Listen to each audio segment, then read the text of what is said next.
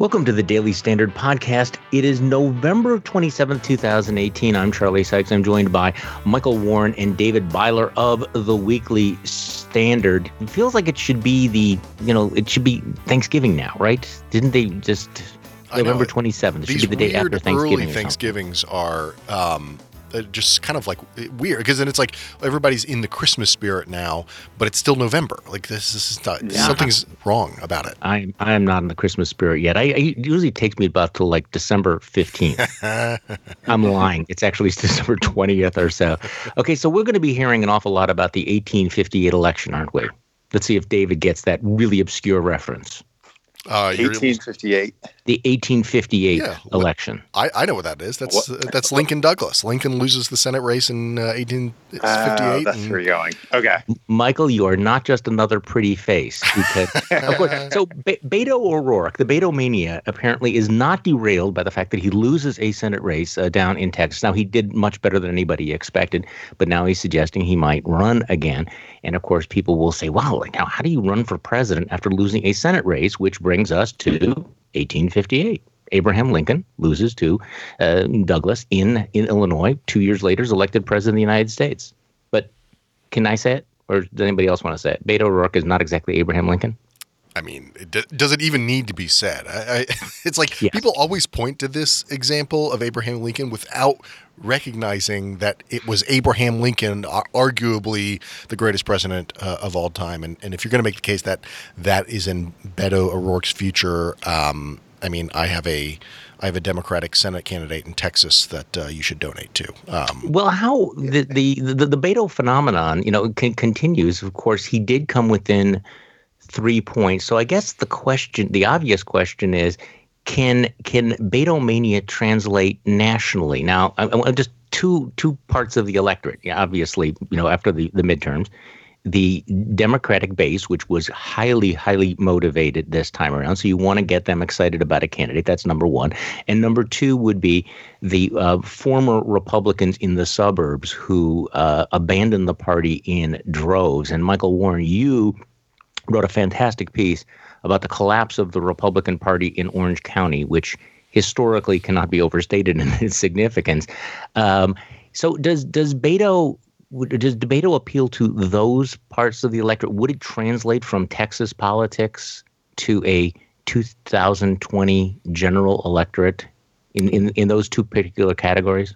I, I think it's not just that uh, uh, that direction you're having to translate. You're also having to translate from a Senate race uh, in one state uh, in a midterm election to um, a much bigger uh, uh, in a much different dynamic, which is a presidential race, which is really about um, so much more than the particulars of um, Ted Cruz and uh, the particular uh, animosity that a number of Republicans have in the state, going back to like um, you know going back to the primary that Ted Cruz won back in 2012. You know, uh, uh, you're talking about the sort of dynamics of a binary choice, which is of course what we saw in 2016. You saw a lot of Republicans hold their nose uh, for uh, uh, Donald Trump to vote for Donald Trump because they didn't want Hillary Clinton. I think you can't discount that those dynamics come in in a presidential election year, and the problem for Beto getting that kind of suburban Republican vote is. Um, he's pretty darn liberal. He's pretty Yeah. uh, outside the mainstream, and um, there's no evidence that Republicans uh, of that stripe or Republican voters, people who generally vote Republican, are ready to make that big of a leap. They could, but there's no evidence that they're ready See, to do th- that th- yet. th- This is the key question that I wanted to ask you about, which is uh, you have again. Let's focus on Orange County as a it, it, just as a, is a symbol for the you know, as, as a proxy for the rest of you know suburban America, which may or may not be accurate. But are those voters who voted for Democrats this year? You know, are they lost to the Republican Party permanently? That's one question. And, and number two, these are not voters who are going to go into the voting booth and vote for Elizabeth Warren or Bernie Sanders, are they? No, I don't. I, I think they are not lost, and I don't think they're they're automatic Bernie Sanders voters. Um, everything can change, of course, and uh, and and we just may see a continuing trend where, uh, let's say, a uh, Elizabeth Warren and a moderate uh, Steve Bullock from Montana, for instance, on the ticket, um, and a moderation of Elizabeth Warren's stances on certain things uh, makes that ticket a little more palatable and makes it look a little more like a Hillary Clinton, Bill Clinton style. I mean, I'm not anything mm. can happen, is what I'm saying, but um, you know, I, uh, uh, when I wrote this Orange County piece, I talked to a lot of people who were uh, Republicans who were very interested in what's happening in Orange County, have been watching it for years. And the point they they made to me over and over again was, look, just because they voted for and, and narrowly in some cases uh, for Democratic House candidates does not mean um, they're in love with Nancy Pelosi now. They're right. in love with the liberal agenda. They're not. Um, what they are frustrated with is the change in the Republican Party. Um, so I, I, think if there is go if these suburban voters are really going to shift over to the Democrats, which they very well could, and this is you know in the way that rural white voters have shifted over the Republicans, um, it, it will take a long time. And the process of them going over to the Democratic Party over issues like um, uh, a much more uh, sort of economic nationalist outlook uh, from the Republicans and um, the sort of issue of Donald Trump, I think th- th- there will be a change. If that happens, there will be a change in the Democratic Party as well. That, which means that it won't simply be um, a, a, party of the mm. left of Bernie Sanders. That by by virtue of it being made up of of new different kinds of voters, uh, uh, suburbanites, it will necessarily have to change uh, the the way it is on policy, um, or those voters are going to swing right back to the Republicans. Yeah, David, uh, you want to weigh in on all of this? Uh, the there are a lot of Democrats who are testing the the thesis that they don't need those swing voters, and you know, in, in, in Florida and Georgia, it was like it was let's turn out the progressive base. Let's get the progressive base jazzed up, and clearly they would have some reason to think that uh, their strategy was uh, somewhat successful. However, it failed in Georgia, it failed in Florida, and uh, the story of the night appears to be the story that Michael's talking about uh, this uh, the shift in the suburban voters, which could be conditional. It, there's there's certainly no guarantee that those folks stay on the Democratic side. Yeah, yeah. I think Mike made a ton of great points. Just a couple things to kind of back up what he's saying. I think that a lot of people see the population projections out to 2050 or whatever it is when um, America is going to be a majority racial minority or what have you, and see you know these democratic or, or these uh, demographic uh, projections that look good for the Democrats, and they just kind of mentally assume that 2050 is now. And I think what you've seen in a lot of the elections of 2018 that went well for Republicans was that that's just not really the case. That turning out the progressive base is oftentimes insufficient, and you do have to do some of that uh, persuasion work. I thought Mike's point about uh, the Democratic Party having to sort of change ideologically as it takes on new voters was really insightful. Yeah, very um, I think that I think that's something that people haven't fully priced in and have sort of thought, oh yeah, if we you know just run Elizabeth Warren or whoever over and over again, uh, we can just count on and bank on suburbanites. A, a lot of these people voted for Mitt Romney. That wasn't that long ago. It feels that long ago because you know covering politics and there's an event new every uh, every day. There's a new event and so on and so forth. But that's not that long ago. That's you know the presidential cycle before the last one. These voters are still up for grabs depending on who Democrats nominate in 2020 and what both parties really choose to do uh, now and beyond. Okay, well, let's talk about uh, today's election. Um, by the time, well, no, actually, by the time people listen to this, we won't know the results uh, in Mississippi. Um, where um, the conventional wisdom is is that um, David, you correct me on this. The conventional wisdom, of course, is that this is uh, much tighter than one would have normally expected, but it would be a huge, shocking upset if Mike Espy, the Democrat, were to be elected in deep red Mississippi. So, give me your sense, having crunched the numbers, watched the, the, the basics, what do you expect? What is reasonable to expect tonight from Mississippi? Yeah, so I think the conventional wisdom on this race is a little bit to the left of the reality and where I generally see it. Um, Mississippi, just as a state, is a it's a particular type of red state. Uh, just demographically, it's very racially polarized. In most major elections, uh, when you look at the numbers, almost all of the African American voters vote Democratic, almost all of the white voters vote Republican. And that ends up shaking out to Republican wins pretty reliably because even in a really good uh, turnout environment for the Democrats, like 2012 when Barack Obama was on the ballot, um, black voters made up about 38% of the uh, Mississippi electorate. Republican or white voters made up about 60% of the electorate. And you know, it it when you're talking about Mississippi politics, sometimes it feels kind of weird to just talk about it in these, you know, demographic only terms, but that's just how the vote tends to shake out there. I think that Hyde Smith has lost some amount of support. Uh, there's one poll from RRH showing her with a 10 point lead again over Mike Espy, which, you know, that's that's really significant. It's one poll, but that's really significant. That's less than what Republicans typically get. But yeah, it'd be it'd be a pretty big upset if uh, Espy were to oh, win. Be, it, would, it, would, it would be huge, and I, I do think this. I, I, tend to agree with you. I think that there's a little bit of wishful thinking going on here, wish casting.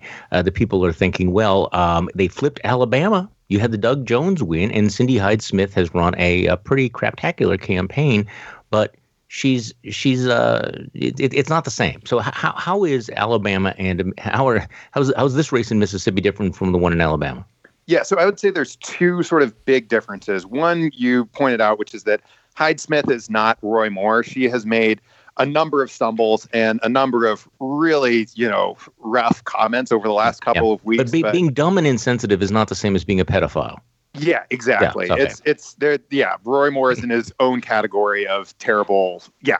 Um, but the second thing is that Mississippi isn't like Alabama exactly demographically. So the same racial polarization sort of shows up in the voting patterns in both states, but there isn't really a Birmingham equivalent in the state of Mississippi. The population is just generally a lot more rural. Um, there's you know, there are some uh, sort of outlying and suburban-ish areas of Memphis in part of Mississippi, but there's no sort of full city located there that's the same way. So there's less opportunity to have kind of the um, suburbanite sort of rebellion that you had uh, in the 2017 election in Alabama and Mississippi. It's not impossible. It's a state with a different makeup. I mean, the the mm-hmm. percentage. Mm-hmm uh, Mississippi is, unless you, if you don't count DC, of, of the 50 states, Mississippi, I think, has the highest percentage of African American residents of any state. So, you know, if if you're a Democratic candidate running in Mississippi, you want to um, focus on turnout. But I think that your your task is just larger because it seems like there are fewer persuadables there than mm-hmm. there might be in Alabama based on just the makeup of the state. Okay, so I'm, I wanted to uh, bounce this off you, uh, Michael Warren. Um, that the, the, the, how this plays nationally. You know, I, I tend to agree with David that uh, it's, it's likely that Cindy Hyde Smith will be reelected and will go to the United States. Uh, will will stay in the United States Senate. But but you know, you have all of this controversy about the state's history of racism and slavery and all of this uh, th- th- this imagery, and people around the country are paying attention to all of this. I mean, obviously, it's not just playing in Mississippi, and it it does. Well, just it strikes me, and to tell me whether you think this this is a theory. This is the kind of atmospherics that is incredibly damaging long term to Republican uh, Republicans in the suburbs that we were talking about before. So let's go back to the suburbs of uh, you know Philadelphia or the suburbs you know of uh, you know in, in Orange County that they're watching what the Republican Party, who the face of the Republican Party is, at least for this five minutes in our news cycle, and it's got to be leaving a mark. Yes, but but but um, I I also I, I, think a couple things. One. Um, uh, Trump is more important than than any other candidate. I think you know uh, whether we're talking about sort of um, the Todd argue with that. the Todd no. Akins of the past or whatever. I mean those those were damaging um, nationally, but um, I, I, I don't think uh, it, it meant that Republicans were um, uh, were, were, being chased out of the suburbs when when Todd Akin won the nomination in Missouri, for instance. Um, and I would sort of liken Cindy Hyde Smith to Todd Akin in, in terms of um, the level uh, at which she's a bad candidate and sort of does damage to the party. Um, but Donald Trump is is, is much more important. Um, in terms of no, there's no yeah, no question. Well, let's think about Todd Akin. Well, well, you're, you're, you're, you're, okay, I'm sorry. Go ahead. No, no, no. I, the other, real quickly, and I'll go back to what you're saying is, I also think it's, I mean, um, and I can say this as a Georgia native um, uh, and, a, and, a, native of the South, Mississippi is, is a special place um, in, in that way. I think Mississippi um, um is is viewed by the rest of the country um, as sort of this weird, uh, uh, kind of sad vestige of a, of a really terrible racial past. And you can see that in Cindy Hyde-Smith's own background in a way that I think is um, can be compartmentalized uh, in a way it's that baked it's in. People just figure it's Mississippi. Yes, I, I, yeah. I, okay. and maybe that's fair, maybe that's unfair, but I think that's baked in as well.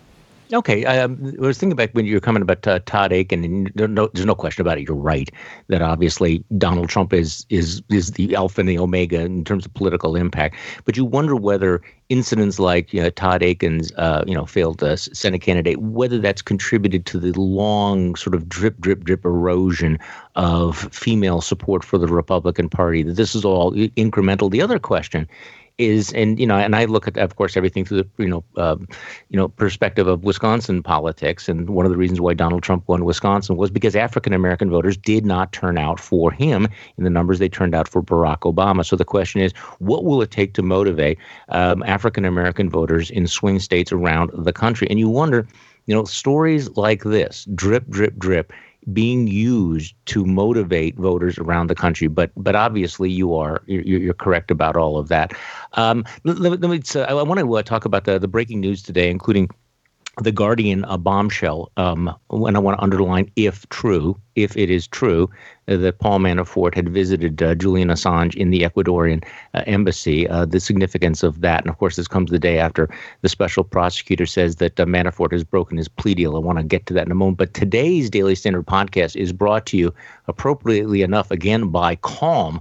Look, a lot of words have been used to describe the current state of the country, and Calm is not one of them. And personally, I don't think I've taken a deep breath in two years, and that's that's why we're excited to partner with Calm, the number one app for sleep meditation and relaxation. It was named Apple's 2017 App of the Year. Calm gives you the tools you need to live a happier, healthier, and more mindful life. Just five minutes of calm can change your whole day. If you head to calm.com slash standard, you will get 25% off of a Calm premium subscription, which includes hundreds of hours of premium programming, including guided meditations on anxiety, stress, focus, relationships, including a new meditation each day called the Daily Calm. There are even sleep stories, like bedtime stories for grown-ups, and they're very sophisticated. They're very, very well done. Uh, so for a limited time, the Daily Standard listeners can get 25% off of a Calm premium subscription at calm.com slash standard. And that includes unlimited access to all of Calm's amazing content. Get started today at calm.com slash standard. That's calm.com slash standard. Okay, Michael Warren, let's talk about the Guardian bombshell report. As we are speaking, I'm not sure that other news outlets uh, have confirmed this report. Uh, that Paul Manafort had met uh, on several occasions uh, before he was associated with Donald Trump, or I, I, think you tweeted out even before it was a, the Trump candidacy was a gleam in anyone's eye, uh, met with Julian Assange.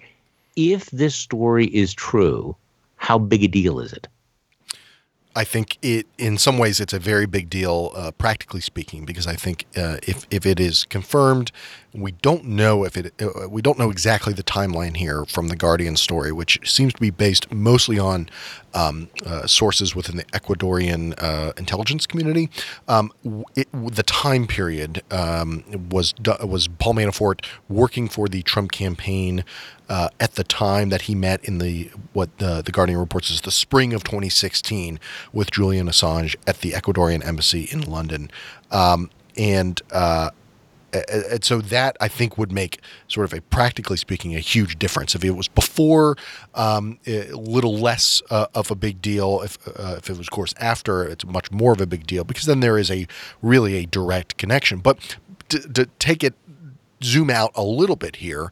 Um, it's it, it tells us something that we already knew, but adds more detail to it, which is that Paul Manafort, at the time that he was hired by the Trump campaign uh, in order to help Trump uh, navigate the end of the primary process and get to the convention and win at the convention, uh, Paul Manafort was uh, doing some really bad things. Was a bad actor um, uh, who was engaged in, um, in some really dirty, shady political uh, business. Um, meeting with a guy like Julian Assange, um, even before he was, even before Trump was uh, really going to run for president, um, I think speaks to the kind of person that Donald Trump apparently reportedly right. acknowledged, which is that he's a crook. Um, that I think is something that we we know, but cannot be underscored enough. And we should remember that as we sort of remember what was going on in the Trump campaign at the time was that this this was a guy who was willing to do some really shady stuff right, before right. the Trump campaign. Why do we think that he was uh, unwilling to do that? To wall that part of his life off after he took over the Trump campaign. I don't know. Yeah, I mean, he had, he had reasons to uh, perhaps uh, have a relationship with Assange that had nothing to do with Donald Trump. He was uh, on the payroll of of the Ukrainian puppet of of the Russians and was looking for information to discredit uh, the Ukrainian uh, opposition, but but clearly uh, his ties then to uh, Russian intelligence and to this sort of thing become a little bit more manifest. I should mention that that WikiLeaks, uh, WikiLeaks, of course, is denying this, ripping the Guardian report, betting a million dollars that there was no Manafort Assange meeting. So make of that what you uh, w- what you will. Now, this comes the day after uh, the special prosecutor says that uh, that Paul Manafort was was still lying to them, which is really extraordinary because clearly, you know, some people have described this as as almost legal suicide by on, on Manafort's part. That uh, you know, having cut a deal with the special prosecutor um, to have lied to the special prosecutor or to have uh, gone back on his agreement with the special prosecutor really exposes him to uh, a decade or more in in prison. And then this morning, you have the president uh, who tweeting some of his and again, maybe this is getting old, but uh, some of his harshest attacks on Bob Mueller yeah, also saying, you know, people are characterizing him as a hero, but he's the opposite of a hero. I mean, I mean, look, Bob Mueller was a hero. He's, he's, he's a decorated hero, uh, you know, from from Vietnam. So, should we be connecting the dots, or just sitting back and going, okay, this is this is back? Uh, I think at, at, this point, with the information we have, uh, the, the the best we can do is say, uh, well, this is something to be watching. I mean, we so remember the timeline here. So Paul Manafort is convicted on something like I think ten counts is what he was ended up convicted on in the Virginia court, and and that's why he's in in jail currently. Um, and then he made this plea deal on the uh, uh on the case that was before um, uh, the the court in D.C. and so. Um, this is that it's that deal that he's uh, the special counsel says is he's going back on or he lied to uh, about. Um, so why would he do this if it is, as as you pointed out, Charlie, uh, uh sort of legal uh, suicide to do this? Does he believe that he's uh, he can get a pardon from the president? Um, the president mm-hmm. certainly has talked about this openly that he has the ability to pardon uh, uh, people, including himself. Um, the fact that Trump is sort of talking this up. I mean, these are the kind of things that we can't draw any uh, real conclusions about until we see everything that we that that, that uh, the special counsel knows. Um, but it's certainly uh, it's certainly raising my uh, antenna, you know, and saying oh, something oh, yeah. something's going on here. something Paul Manafort believes could save him here. Um, the, we we should just keep watching. yeah, let me just, just read what, what Aaron Blake uh, posted a little while ago. The episode appears to be a setback for Mueller's efforts to glean information from a key player in the investigation, but it may double as an opportunity for disclosure, even a chance for Mueller to enter key events into the public record. That's especially the case if he's worried about what the new acting attorney general, Matthew Whitaker, might do to the investigation and if the whole thing is indeed winding down. The episode could give us one of the best senses to date of exactly what Mueller is probing and how much trouble President Trump and his campaign might be in. That is, if Mueller wants to spill. So there, it's uh, uh, this is one of those moments where there are so many different aspects, a hanging fire on all this, and we just don't know but you do get a sense that uh, the things are coming to a head. Okay, I want to switch back to uh, to David. here, uh, we continue to get these vote totals trickling in. You know, I remember we were talking right before the midterm. We were sort of joking with one another that in California it was not election day; it was election month. but here we are. It is November 27th, and we still are getting, are still counting votes in in California. And just yesterday, Mia Love in Utah uh, conceded that she had uh, that she had been uh, de- defeated. But since election day, it seems that that the that I use the term conventional wisdom now too many times. and you know, uh, but um, that that we're getting a sense that this wave was much deeper than we had the feeling on election night. And I'm looking at Dave Wasserman's tweets that uh, the and I know this is somewhat misleading, but the popular vote margin for the Democrats uh, more than nine million. The percentage increase uh, greater, uh, the percentage uh, win by the Democrats uh, uh, greater than their percentage win back in the obvious wave of 2006. So, give me your sense of of of how people, how your perspective about this election has changed in the 20 days since the election.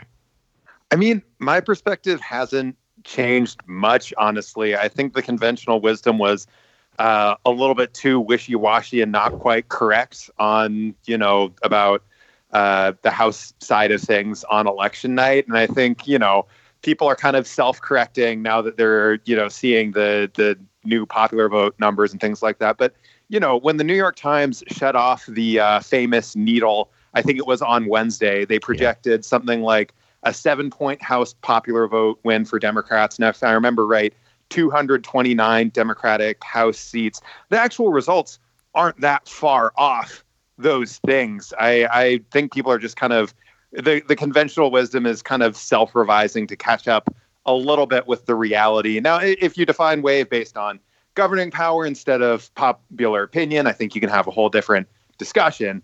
But you know, this was this was a rough year for the Republicans, and I think we knew that uh, pretty much as soon as we hit uh, kind of the middle couple of time zones in the U.S. It wasn't clear that it would be, you know, when Indiana and Kentucky results were rolling in, but as kind of the night went on, it it all sort of took shape to look like the results we see now. Yeah, and the and, and I don't expect that we're going to have uh, any any any change in the way we run elections between now and 2020, unfortunately. And of course, you look at the 2020 election. You know, the presidential election it won't be decided by these late votes from California. We pretty much know how California is going to go, no matter who the right. Democratic majority is. You know, my my nightmare continues to be the the you know Broward County or something out of Florida, yeah. and how incredibly how incredibly ugly that would be. All right, Michael Warren, is there anything that you are watching that you're obsessed about over the next uh, 48 hours that we should be paying attention to?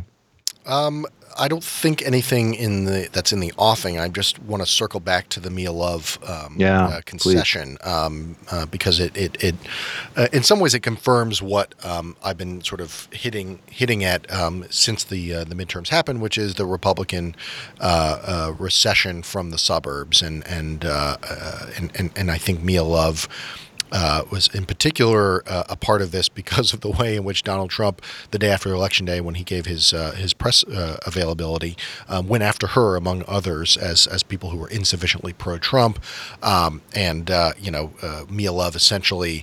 Um, gritted her teeth for the last two years, and all she has to show for it is losing a, a seat and being mocked by the president of the United States. Um, but I do think Love is also um, a, a, a, kind of a special case as well. Um, it was interesting that Mitt Romney, who's on the ballot, really didn't do much uh, to boost her. Hmm. Um, uh, I don't know what that means. I've I've, I've heard certain things that um, there is uh, a, a, close connection between the Romney family and the McAdams family. Uh, ben McAdams is the Democrat who defeated her, so I don't know if that's a part of it. I don't know if there there might be some um, division between uh, her political operation and, and, the Romneys. I don't know, but it was notable that um, that he really didn't do much to try to pull her across. Um, which I think is um, is interesting. She's uh, this is a hmm. district, uh, the fourth district of Utah, that's centered on Salt Lake City. Um, it is for Utah uh, Democratic. It was held by Jim Matheson, uh, a Blue Dog Democrat, uh, and she actually lost in 2012 in her uh, bid to unseat him. Um, she won in 2014 after Matheson kind of got by the skin of his, by the skin of his teeth in 12 and decided he didn't want to um, do it again in 14. So she won this seat two times, 14 and 16 um, but it swung back to the Democrats. So um, she's so we should keep this in mind as well, which is that um, some of these seats um, are sort of uh, uh, Trump. Uh, many of these seats are Trump influenced in the suburbs, but um, the candidates also matter. And I don't know what's going on with Mia Love, uh, why she's not, um, uh, why she struggles in this seat, but uh, but there, there. Let's give some credit or some blame to the candidates hmm. themselves hmm. as well. That that that is interesting. Okay, we have uh, just a few minutes left. Uh, the I'm I'm really struck by the way the closing of the GM plants is is playing. And I was watching uh, some of the Democratic uh, uh, con- with the Democratic congressman from Lordstown, uh, Tim Ryan, was on uh, last night, uh, just hammering President Trump. And it really does seem to be a challenge to the central MAGA promise uh, which was uh, that uh, that the president, the Trump administration, would be protecting blue collar workers. And the way the tariffs are playing into all of this, that, uh, that the tariffs, the whole point of the tariffs, right, is to protect manufacturing jobs, to bring manufacturing jobs here, to keep them from from going uh, abroad. And yet you have this unintended consequence the tariffs adding huge costs to American manufacturing. And now you have these uh, the, you know these these closings 15,000 jobs. Now I know we've asked this question over and over and over again and the answer you know is always the same. But is this one of those issues that could shake the blue collar support that uh, that Donald Trump has won in places like Michigan and Ohio. I mean, the Republicans had a really good night in Ohio, and there's no indication that that support has been shaken, mainly because, well, it's just sort of that cultural tribalism. But uh, talk to me a little bit, uh, David, about uh, th- this particular, the way it plays in the industrial Midwest. Because if Democrats make this into a case where you've been conned, the president has broken his promise, uh, you're not keeping the jobs, that would have tremendous impact in the electoral college, wouldn't it? Yeah, it would it would have a really big impact. And I think that what we saw in 2018 was that a lot of these sort of blue collar voters, especially rural ones, really are shakable and really are movable and are persuadable uh, by issues exactly like this one. I mean, you're you're correct to point out that there was a lot of Republican resilience in Ohio, especially in the governor's race. Though uh, Sherrod Brown did get reelected, but in a lot of these other states, things you know looked worse. Uh, in uh, Michigan, there was a six-point loss for John James, which you know indicates that Michigan is a swing as a swingy state, but it also indicates that in sort of a democratic national environment or under the right conditions, which you know could include bad news for the auto industry, that a lot of these voters that Trump won over could just as easily, you know, go back. The the last people you add to your coalition are the shakiest members. They're the least reliable ones. They're the most likely to bolt. And if you expand it just a little bit outwards and you look at Wisconsin and Minnesota and Pennsylvania, I mean, Wisconsin and Minnesota, at least in the House and Senate elections, voted exactly how you'd expect a swing state and a light blue state to vote given the national environment. You had a fall off for Republicans among you know some of these uh, blue collar white voters and pennsylvania which again not going to be so affected by the auto industry but is kind of